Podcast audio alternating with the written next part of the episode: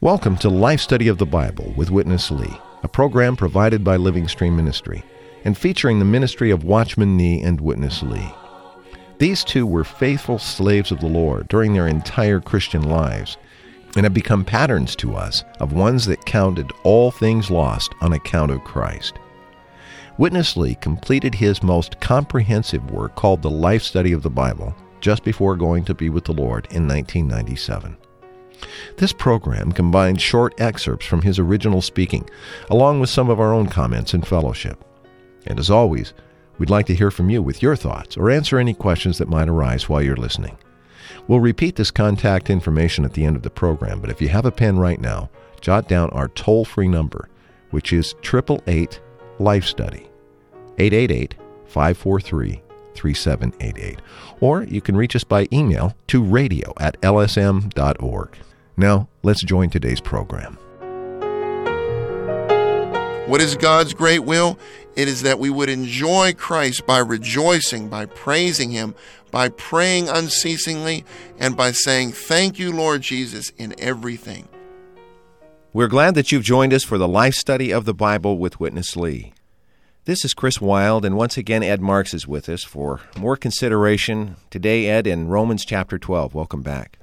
It's good to be back for another wonderful life study of the book of Romans. Well, we had a wonderful life study touching this matter of the will of God.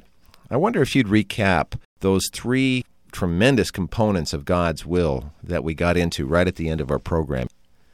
Yes, we need to see what God's will is. And when we talk about God's will, we shouldn't have the thought of, you know, what can God do for me? What we need to see is that God has a heart's desire. He has a great will in this universe, and we want to be one with Him to carry out His will. I would just like to mention some scriptures for our listeners. This is quite marvelous. Uh, the first portion is in Hebrews 10, verses 5 through 10, specifically verse 7, where the Lord says, I come to do your will, O God. Uh, what this means is that God's great will in the universe, if you look at the context of this verse, is to have Christ as the replacement of all the sacrifices and offerings in the Old Testament, that he would come and become the reality of all those sacrifices and offerings so that we might enjoy him as our all in all. So, what is God's will? God's will is for us to enjoy Christ. We need to give ourselves right now to enjoy Christ day by day. And if you look at 1 Thessalonians 5 16 through 18, these verses say, Always rejoice, unceasingly pray, in everything give thanks, for this is the will of God in Christ Jesus concerning you. What is God's great will? It is that we would enjoy Christ by rejoicing, by praising Him, by praying unceasingly, and by saying, Thank you, Lord Jesus, in everything. In this way, we enjoy Him. Well, if we go on and we look in Ephesians chapter 1, verses 5, 9, and 11, these verses speak of God's will, the mystery of God's will, and the counsel of God's will. Well, the entire book of Ephesians reveals that God's great will is He wants to have a body for Christ to be Christ's enlargement and expression. What is God's will?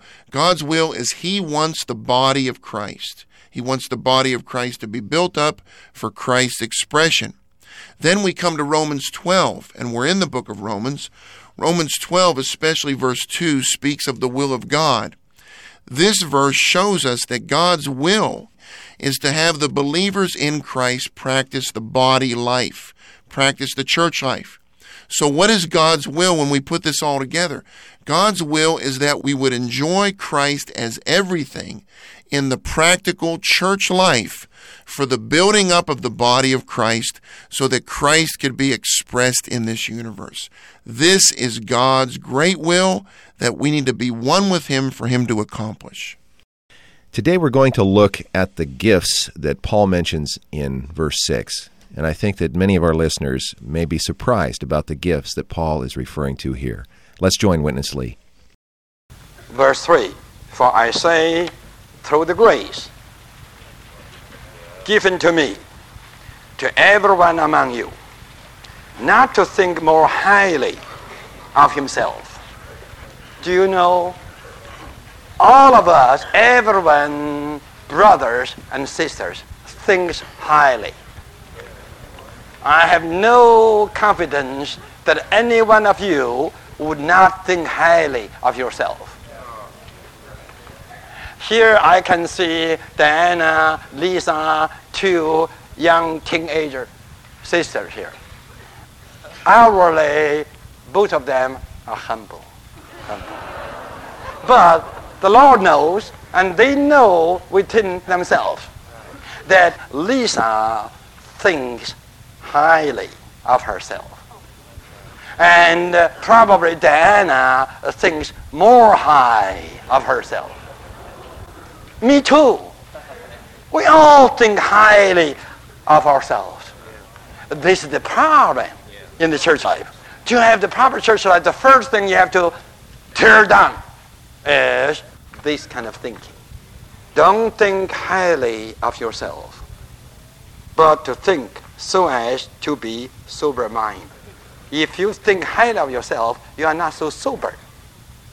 Your mind is not sober, not normal. Probably you got little thing in your mind which is not so normal. You have to adjust your mind to get your mind renewed, to get all the negative elements in your mind swallowed up by the life of Jesus. Then your mind will be renewed and your mind will be sober. As God has allotted to each a measure of faith how much God has transfused, infused Himself into you. That is the measure of faith. The measure of faith is just the amount of God's element transfused or infused into you. And that is what God has allotted to you. That is your lot. You just have to uh, consider yourself according to that measure, soberly. Verse 4. For as in one body we have many members, and all the members do not have the same function. I believe we all know these. Even Lisa and Diana, they are so close in age, in everything, but they too huh, each has different function. What Lisa can do, Diana can never do, can never make. And what Diana can do, Lisa can never make. You see, we all have to realize this, then we would not uh, think highly of ourselves, rather we would uh, respect others. I hope that so many of young brothers among you would come to me brotherly, praise the Lord, you know brotherly, what I can do, you cannot. I would say, brother, right. Don't you know that what I can do, you cannot? I know that what you can do, I cannot. But you have to know what I can do, you cannot. I have my function and you have yours. All of us have different functions. Praise the Lord. Well, it's so easy to understand this. Look at your face. Yeah? You have two eyes, two ears, one nose, two lips, and so forth. Surely the eyes would say to brother nose, do you know what you can do, I cannot, and what I can do, you cannot. Right? And then brother nose would say, yes, brother eyes. Oh, that's wonderful. And we all have to realize what brother ears can do, both of us cannot do. and then uh, brother ears will say, that's right, brothers. You know, we have another two brothers on the face, the two lips. What they can do, we all cannot do. Isn't this wonderful? Then look at our whole body, hundreds of members. Everyone holds a different function. It should be like this in the church life. We are members, one to another. Yet there was a lot of light in this portion related to both how we perceive ourselves and how we view and appreciate others. It seems that in our own natural understanding, we either overvalue ourselves or else we're constantly dissatisfied with what we are and wish that we were like someone else. These are both very common conditions of the natural man, aren't they, Ed? Yes, they are, Chris. And like you said, in our natural man, number one, we either overvalue ourselves. According to Romans 12:3, we think more highly of ourselves than we ought to think. This is pride, and we should condemn any pride. Pride is of the flesh. And the second thing is we're dissatisfied with what we are. We wish we could be like others. And Paul addressed this in 1 Corinthians 12 uh, when he talked about the members of the body. We are members of Christ's body when we believed into Christ, when he came into us. We are members of his body, and all the members are different. All the members have particular functions. We need to be thankful for what we are in the body and for what we are to the body. So in 1 Corinthians 12, especially verse 18, Paul says God has placed the members in the body even as it has pleased him. So in the body of Christ, we shouldn't have any feeling of worthlessness because every member of the body is critical, just like every member of my physical body is critical to my function as a person. Each one of us, as a member of Christ's body, is critical for Christ to have a full expression. So we shouldn't feel worthless. And this also eliminates any feelings of jealousy, rivalry, or competition. What we should realize is we are Christ's members, and we should simply be what we are in Christ and what we are in the body of Christ. Now, if we're going to be functioning members of the body of Christ, what we need to take care of is the measure of God within us, which is the measure of faith within us. Every day, we need to open to be freshly infused with Christ. Because the measure of faith is the amount of God's element infused into us. So every day, even right now, we should open to the Lord and say, Lord, I like to open to you in a fresh way. Infuse me in a fresh way with your fresh element. The more we're infused with Christ, the more we grow in Christ, and the more our function in the body of Christ comes out to build up the body. This is the divine view in Paul's epistles that we need to pick up. Ed, I enjoyed your fellowship, particularly uh, this one point you made at the end regarding our faith, even is a response or a result of this infusing of Christ. We had some wonderful programs on faith in Genesis and earlier in Romans, but again, to see this matter that as He freshly infuses us, uh, not only do we experience Him, grow in Him, but our faith directly, proportionally increases. Praise the Lord. Let's rejoin Witness Lee for more of our life study. In Romans 12, verse 6, and having gifts that differ according to the grace given to us. What is grace? Grace is just uh, God in Christ as our enjoyment. Right? And this is just the divine element gets into our being. From this element, we have the gift. Right? The gift is the skill, the ability. This spiritual skill comes from the divine element that has been enjoyed by us. You have enjoyed God so much, you have obtained or received or absorbed so much of God's divine element. Then out of this God divine element is the gift, is the skill, is the ability. The gifts differ according to the divine element which we have assimilated into our being. That means grace given to us. Exercise them accordingly. Whether prophesy according to the portion of faith, or service in the service. Here, the word service means deacon. Or he who teaches in teaching, or he who exhorts in exhortation, he who gives in simplicity, he who leads in diligence. No doubt, these are the leading brothers. And uh, whosoever desires to be a leading brother has to learn, number one, to be diligent. If you are just a little sloppy, you are through with the leadership. The first quality of the leadership is diligence. Anyone that is sloppy is not good in the leadership. He who shows mercy in cheerfulness.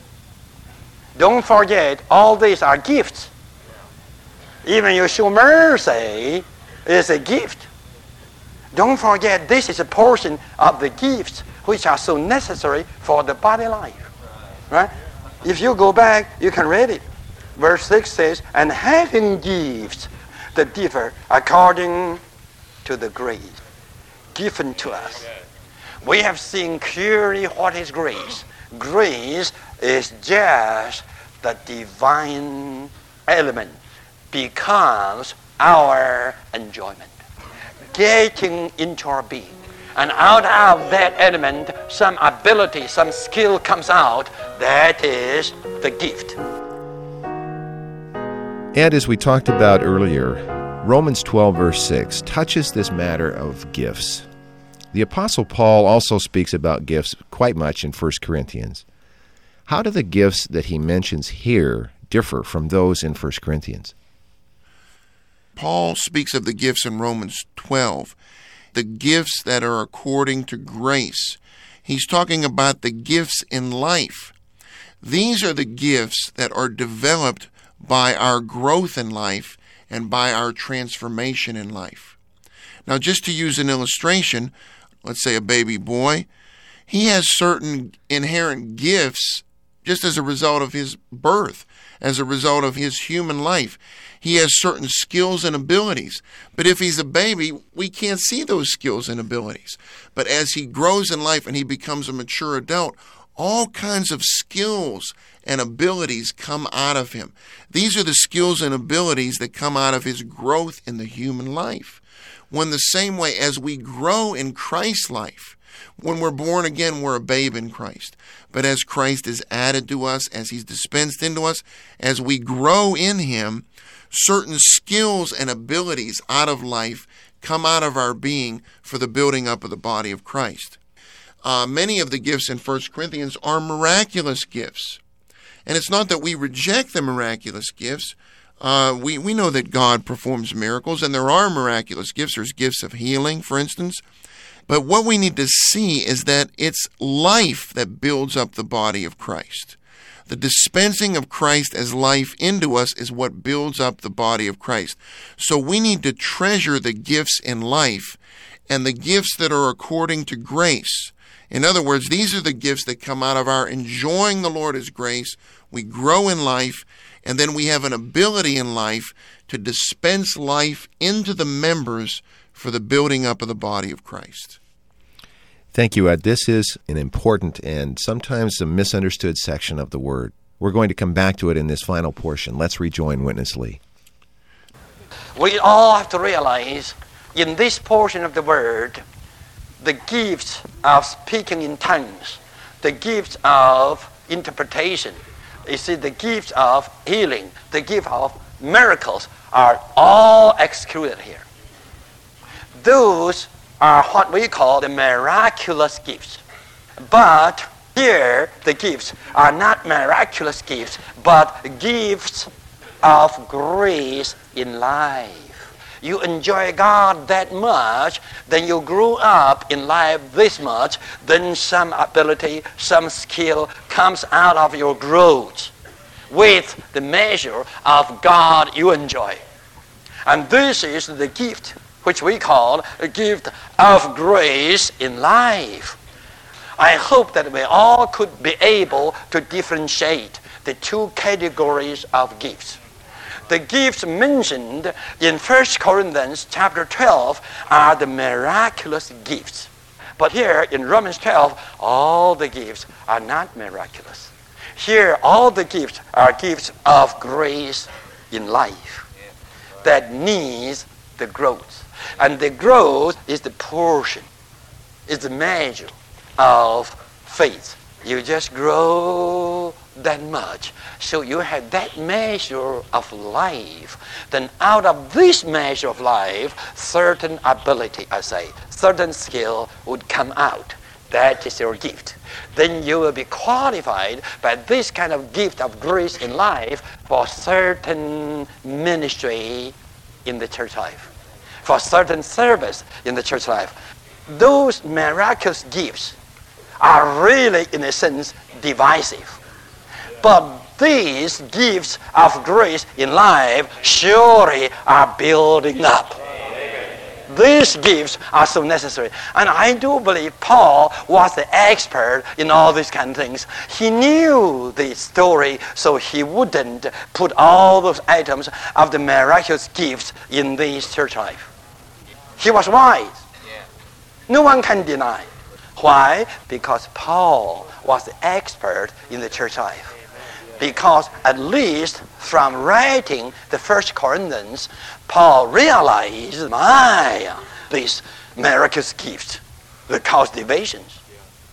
Right? Even in the first Corinthians, you can see the speaking tongues, the miraculous gifts cause divisions. So Paul didn't dare to put all those miraculous gifts into this book of Romans. Even in First Corinthians, Paul did point out uh-huh, you have to take care of the building of the church. Your speaking tongues just build yourself up. It doesn't build up the church. So you need to take care of the building of the church. Am I right? Now he's not talking about building anyone's self. He's talking here about the building up of the body. So he was careful and wise that he didn't put in any miraculous gifts into this book. The book of Romans was written right after the first Corinthians. On his third journey of his ministry, Paul stayed in Ephesus. Information came from Corinth that he got to know the confusion there. So he wrote the first Corinthians to the church in Corinth from Ephesus. And after the writing of that letter, he went to Corinth right away from Ephesus. And while he was staying in Corinth, he wrote the book of Romans. We know what he talked about in First Corinthians. He was adjusting the abusing of the tongue speaking. I found out, I would say, the reason why he didn't say anything about the miraculous gift in Romans. Because he was aware of the confusion by abusing the miraculous gifts. Well, we shouldn't neglect the history, right? It is quite meaningful. I hope that we all have to be clear. This may sound not so pleasant to some of you, but I beg you, give me a little patience. Then you will see this is right. For the long run, for the church life, this is right. If we do mean business, we shouldn't appreciate the miraculous gift that much. But rather, we have to take care to pay our full attention to these gifts of grace in life. Then we all will be built up. And we really are seeing a profound distinction between the gifts that are according to grace, resulting in and from the divine life in us, and the so called gifts of the Spirit or miraculous gifts. Both, of course, have their value and their place in the New Testament revelation, but there are clues from Paul's own word as to where we want to focus our emphasis, aren't there? Yes, there are clues, Chris. And one of the main things I would like to emphasize again is our goal should be God's goal. What is God's goal? His goal is to build up the church. He said in Matthew 16, I will build my church. This is a prophecy, and this prophecy is being fulfilled. How is it being fulfilled? Well, the way the church is built up. Of course, we know the church is the body of Christ. How is the body of Christ built up? The body of Christ is built up by the growth in life of the members of the body. It's by our growth in life that the body is built up. Even how is a little boy built up? He's built up by his growth in life. In the same way, the body of Christ is built up by the growth in life. And we can see this in Ephesians 4. Verse 16 tells us that the body grows, and this growth of the body is the building up of itself in love. So the growth of the body is the building up of the body. This is why we need to treasure the gifts in life in Romans 12. If we look at the Corinthians, they treasured the miraculous gifts and they overemphasized the miraculous gifts. And if you look at the Corinthians, Paul said, You are fleshy, you're fleshly, and you're divisive. There were divisions in Corinth. Well, this is because of their overemphasis on the miraculous gifts. What Paul was trying to get the Corinthians to do is to focus their attention and their whole being on Christ as life. We need to concentrate our whole being on Christ Himself as life to us. We need to enjoy Him as life day by day so that we can grow in life. Out of this growth in life comes the gifts in life, the skills in life, and the abilities in life that build up the body of Christ. So, this needs to be our focus to enjoy Christ as life and to dispense Him as life into the members for the building up of the body of Christ. Ed, as Witness Lee pointed out, it's not insignificant, is it, that Paul actually was in Corinth when he wrote the book of Romans? Yes, Chris, this is a very uh, wonderful insight that Paul wrote to the Romans while he was in Corinth. He saw all the troubles in Corinth, how they were divisive, fleshly, and fleshly, even infants in Christ. So when he wrote Romans, he didn't even mention the miraculous gifts he realized that to really build up the church as the body of Christ, our focus needs to be on the gifts, the abilities that come out of our enjoyment of Christ as life. This is what builds up the body of Christ. Thank you, Ed. We are very much enjoying these life studies and trust that you are as well. Thank you for listening today. Bye bye.